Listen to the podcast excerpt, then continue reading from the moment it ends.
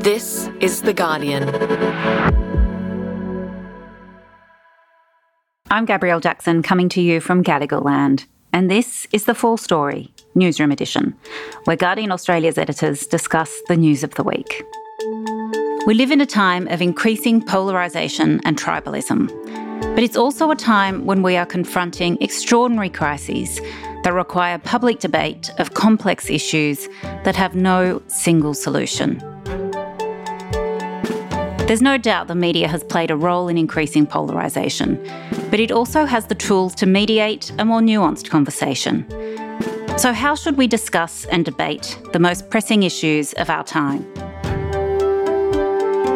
Today, I'm talking to Editor in Chief Lenore Taylor and Live News Editor Patrick Keneally about the need for nuance. It's Friday, the 3rd of February.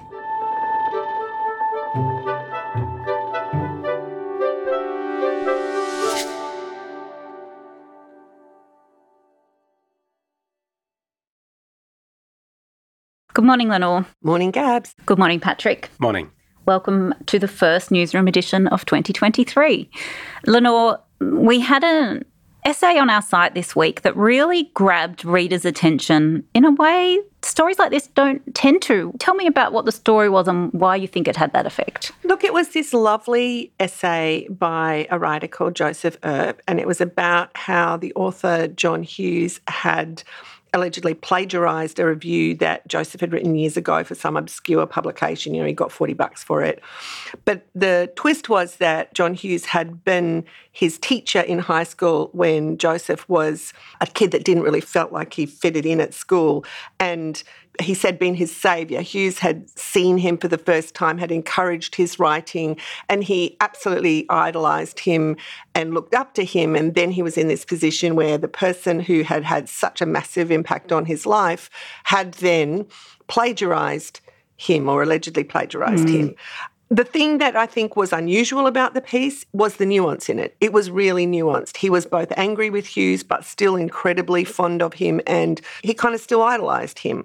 And I think that was unusual because often if someone plagiarizes someone, that's it, they're cancelled, they're all bad, it's black and white, you know. And that kind of emotional intensity and emotional nuance was unusual. And it was also unusual that the piece did so well. Like it got something like 300,000 views or something. And we've got metrics where we can look at it, and viewers were reading it right to the end. Like mm. people were engrossed by this piece.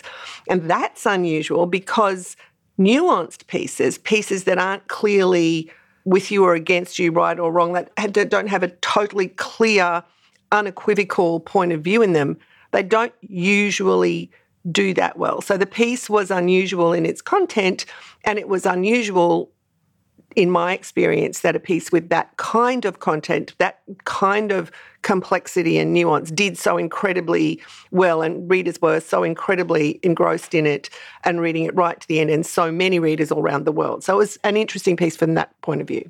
Also, this week, Jim Chalmers wrote a 6,000 word essay for the monthly, and it seemed to have the complete opposite response. Uh, Patrick, can you tell us a little bit about how the media has reacted to this essay by Chalmers? So, Chalmers' essay was basically saying that we need new economic thinking to deal with the multiple challenges that we face globally and in Australia with the economy, and really looks at how we can readdress the relationship between the state and between private enterprise, a kind of issue that social democrats have been working on since the 19th century, I guess, in, in different ways. So, in many ways, none of this was particularly groundbreaking, but the response to it has been just off the charts. So we had the Spectator calling it communism. We had the Australian today calling it communism in their editorial I mean, cartoon. It, it's basically Das Kapital, right? Like yeah, in different yeah, words. Yeah, yeah, exactly. But look, I, I don't think there was anything particularly surprising about Chalmers' essay. You know, these ideas that we should redefine the relationship between the state and private enterprise has been around for a long time. Even, God forbid, Mark Latham was writing about this 20 years ago in Civilizing Global mm. Capital. Like, these are not new ideas. Um, and if you were a treasurer in his fiscal situation, you would want the private yeah. sector to invest in stuff too, wouldn't you? yeah, and it's true that we do. We don't know what's coming down the line, mm. and we can't be fixed to the orthodoxies of existing economic thought always because eventually it will turn out to be wrong at some point, as it has in the past. Mm, mm. And I think the interesting thing, I agree with Pat that I didn't think the essay was particularly remarkable at all. I mean, it was an interesting read. It was not, I think the thing about it was it was not very detailed Mm. and it was quite nuanced. And I think that was the dangerous thing for Chalmers and possibly the reason why parts of the media like quite literally lost their minds over it because it sort of meant that the culture warrior columnists and the opposition could impose upon it a kind of ideological purchase point like aha see we thought they were socialists. They didn't give us a reason to say that really before the election. They had you know quite annoyingly practical things on the table like we want to increase wages. It's difficult to be the party that wants to lower wages or after the election well they intervened in the energy market but you know that was to lower power prices. So it was hard to get a sort of a pure culture war ideological purchase point on the Labor Party until Chalmers wrote this essay, which was pretty woolly actually. It was a nuanced ideas essay rather than a really practical essay. And that meant then, haha, they had a purchase point. They could kind of superimpose on it what they wanted to say, which is, you know, basically Labor is dangerous, socialist, whatever, whatever. Then what happened was the actual arguments in the essay, which were nuanced, got completely swamped by these very vehement counterpoints that the columnists were writing. And then Chalmers found himself in this position of having to come out, you know, in interviews and going, um, that's not what I meant. I didn't really say that. Yeah. And it was just really interesting how the debate couldn't cope with this nuanced essay and responded with these very vehement points of view. So I thought it was quite interesting that nuance in that sense was treated in the way that nuance is often treated in the debate at the moment. The danger in this is that far more people will have read those Yeah. reactionary They never pieces read to the it than ever read the 6,000 word essay sitting behind a paywall. So uh, you do risk a danger. The other thing I thought was interesting in response to it is like the AFR accused Chalmers of setting fire to the Hawke That was the legacy. longest editorial I have ever read in my life. Like that was as long as the essay. Yeah, and you know Angus Taylor's again saying shows the Hawke Keating legacy was dead and signalled a throwback to the Whitlam era. But I think the interesting thing about that is that hindsight is always twenty twenty. So mm. there's no nuance in the past for many people. Mm, it's mm. you know this was unequivocally good the Hawke and Keating reforms, but it ignores the fact that they were incredibly controversial at the time. And also the fact that, I mean, it sort of read a little bit, you know, 80s, 90s to me. Like, remember public private partnerships? That was all Yeah, the go. Exactly. And, it, mm. and I don't know how different it is from that, really. It enabled the Greens to call it capitalism turbocharged on one hand, mm. while you know the you know right wing commentators were calling it mm. communism. How can it be both of those things? Well, and also there is a quite legitimate debate to be had, which wasn't had at all, about how well we have gone when we try to use that public private mix in policy making hasn't always gone that well. You know, it hasn't always worked that well. There is a legitimate debate about how to do that. And then he went a step further, Chalmers, I mean, and was talking about impact investing, like philanthropy, working with government. Now, sure, great, but there are a whole lot of questions there as well about whose priorities you're serving and how that will work. And there's a lot of questions, I think, and a lot of discussion to be had about Chalmers' essay, but not necessarily the one that was being had. One of the biggest questions I came out of it with is he mentioned aged care as one of the areas, and we know that private um, It's not working investment in aged care has not been, you know, very well managed at all. No. Yeah, well, and in childcare, there was, you know, there- there's been lots of um, points where we had to change the model for childcare because the public-private kind of model wasn't working very well. Undoubtedly it's still a good thing for a treasurer to go out and expand on these I ideas. yeah. I, I think one thing that enabled all those reforms in the 80s and 90s was the ability of Keating and others to go out and sell these reforms and you know in in detail. And there were debates that rolled for years mm. about this kind of reform. It's interesting that you say that, Patrick, because obviously times have changed. So, mm-hmm. what's driving this phenomenon where we can only have one simple reaction to a complex, nuanced debate like Chalmers was trying to start? So the first time I started thinking about this was like back in 2013 and when I read an article in Gizmodo and the woman who wrote it talked about the valley of ambiguity. Um, she was trying to explain why, you know, I mean, we're talking 10, 10 years ago. So mm. she was trying to explain why some stories went crazy viral and some stories just died. And her analysis was the ones that went viral were the ones where there was a very, very clear point of view because to go viral, you have to be shared. And in order to be shared, you need to know that the people with whom you are sharing that story are going to agree with you.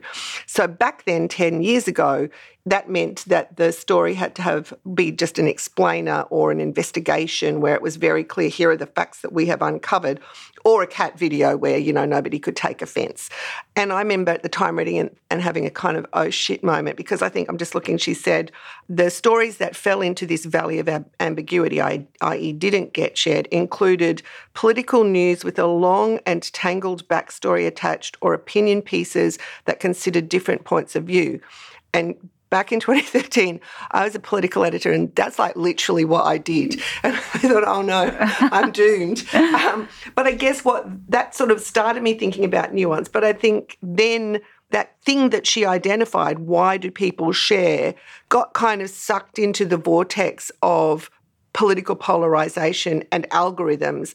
And the valley of ambiguity became like an abyss of ambiguity where it became harder and harder for nuanced articles or articles that perhaps considered multiple points of view to be shared because people sort of divided into tribes. And then, you know, if you're sharing something with your tribe, you know that your tribe is going to agree with it if you're on the left or the right. I think, you know, it was the beginning of that phenomenon, but I think she sort of identified something. Trevor Noah, who's the South African born comedian in the US, he said recently nuance doesn't sell well in America because it means that when you're doing something with nuance, you can't take a stand and you can't fight mm. against someone else. Mm.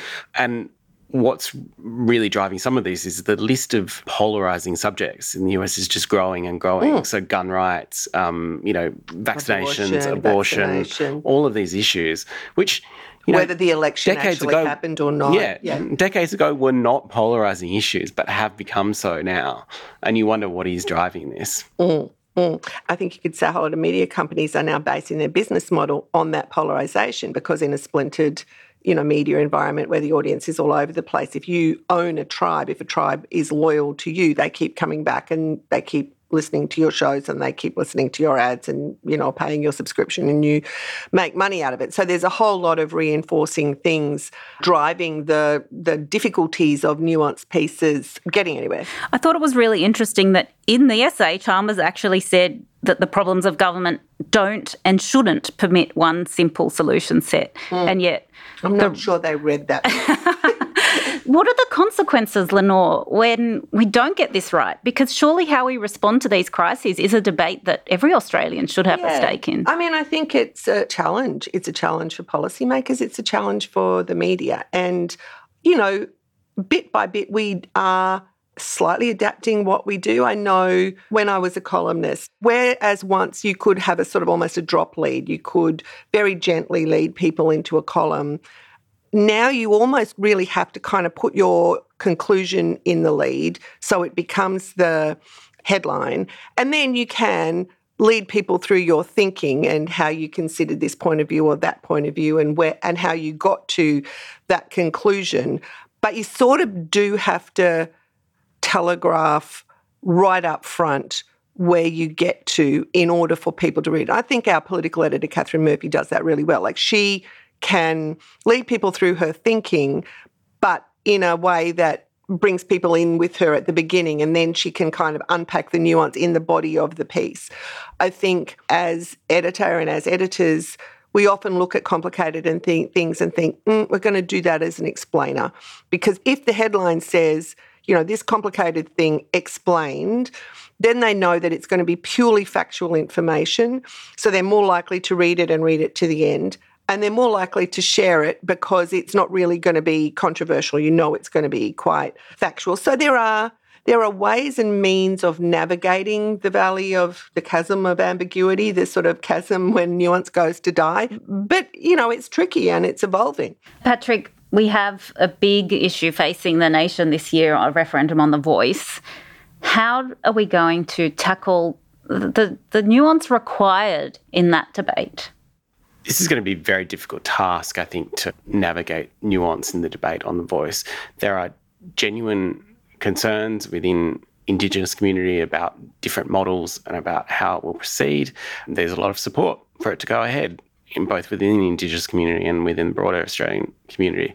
But the bar for a referendum is just so high that I worry that perhaps it's too high for there to be any nuance involved in the arguments. I don't know what you think, Lenore. Um, I wrote a note from the editor last week on this because I do think there's a particular responsibility on the media to stay calm and to really understand the detail of this and to keep things kind of civilized. Like it is the easiest thing in the world to just drive traffic by running every sort of incendiary thing that everybody says. So, on the one hand, yes, we've got a duty to report all the different points of view about this, and there are quite legitimate different points of view. But I think anybody looking at this debate could see that there are some people who are really driving it to be divisive, are really wanting to be divisive. And it's super easy to be divisive with a slogan, with a simple kind of criticism, which you can challenge. But to say it requires four words and to challenge it requires 4,000 words, you know, because it's complicated. And I think the onus is on us to kind of navigate that so that we're fairly representing different points of view, but we're not giving most attention to the noisiest wheels, particularly if the noisiest wheels are just trying to disrupt the debate rather than participate in the debate. What are the consequences if we don't get this right and we just stay on this path of polarisation? Again, I think this debate is nuanced. I don't think we are entirely on a path of polarisation. And we started this discussion with an essay that kind of disproved the point that showed that if you write well enough and present an argument well enough and with enough consideration, people will read it. So I think it's a solvable problem. I think it's just a problem we have to be really, really aware of. And it's part of the sort of much broader, bigger debate, bigger than just the media about polarisation, but we play a role in it. I just think it's useful to think about it and particularly useful to think about it this year when both the economic debate and the debate about the voice are really important in Australia and, you know, could really easily both of them kind of spiral off into sort of polarized discussions that don't help much. I think there's a bit of a sense of exhaustion about the hyperpolarization yeah. as well. So the yeah, way that true. that article went proves that there is an appetite for yeah. nuance out there. And I think also it's interesting the, the way that um, the voice proponents are going out into the community to talk about the voice with people. So they're training up volunteers and going around and having um, discussions around the dinner table, which is a much better way to do it than, uh, rather than you know bombarding social media. Yeah, relying um, on the algorithm. Rely, or relying on the algorithm. So I think it's thinking about different ways to have these conversations. And it might be a 6,000 word essay, but it also might be a discussion with your friend about mm. why you're voting in a particular way and what they think about it. Next, lost and found.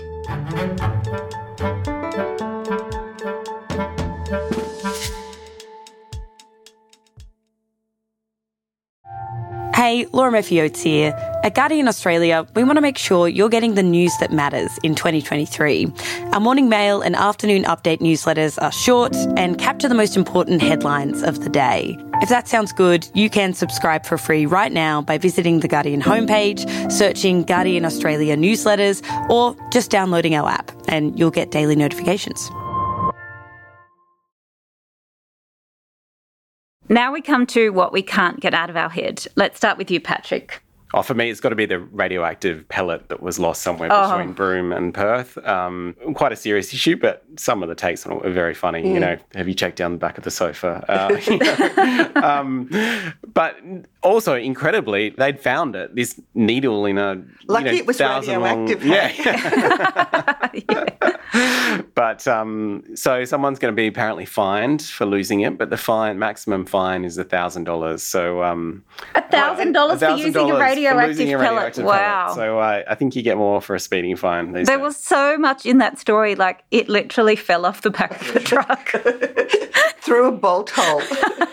and then it was so small that it could have been in the grooves of a tyre. and driven to Brisbane. Yeah, and then And then somebody overlaid the map of the area with, you know, Europe and it spanned somewhere like, you know, from Madrid to Yeah. uh, Find something smaller than a Yeah. 10 cent piece Piece. in mm, Europe. yeah, uh, amazing story. Lenore, what could you not get out of your head? I really loved a feature we ran last weekend by Siân Cain about the Uniting Church in Melbourne that welcomes and celebrates LGBTQ people who might not have felt welcome in church for a long time, and the short interviews she did with people in the congregation. It was just really joyful and life affirming, and I really loved it.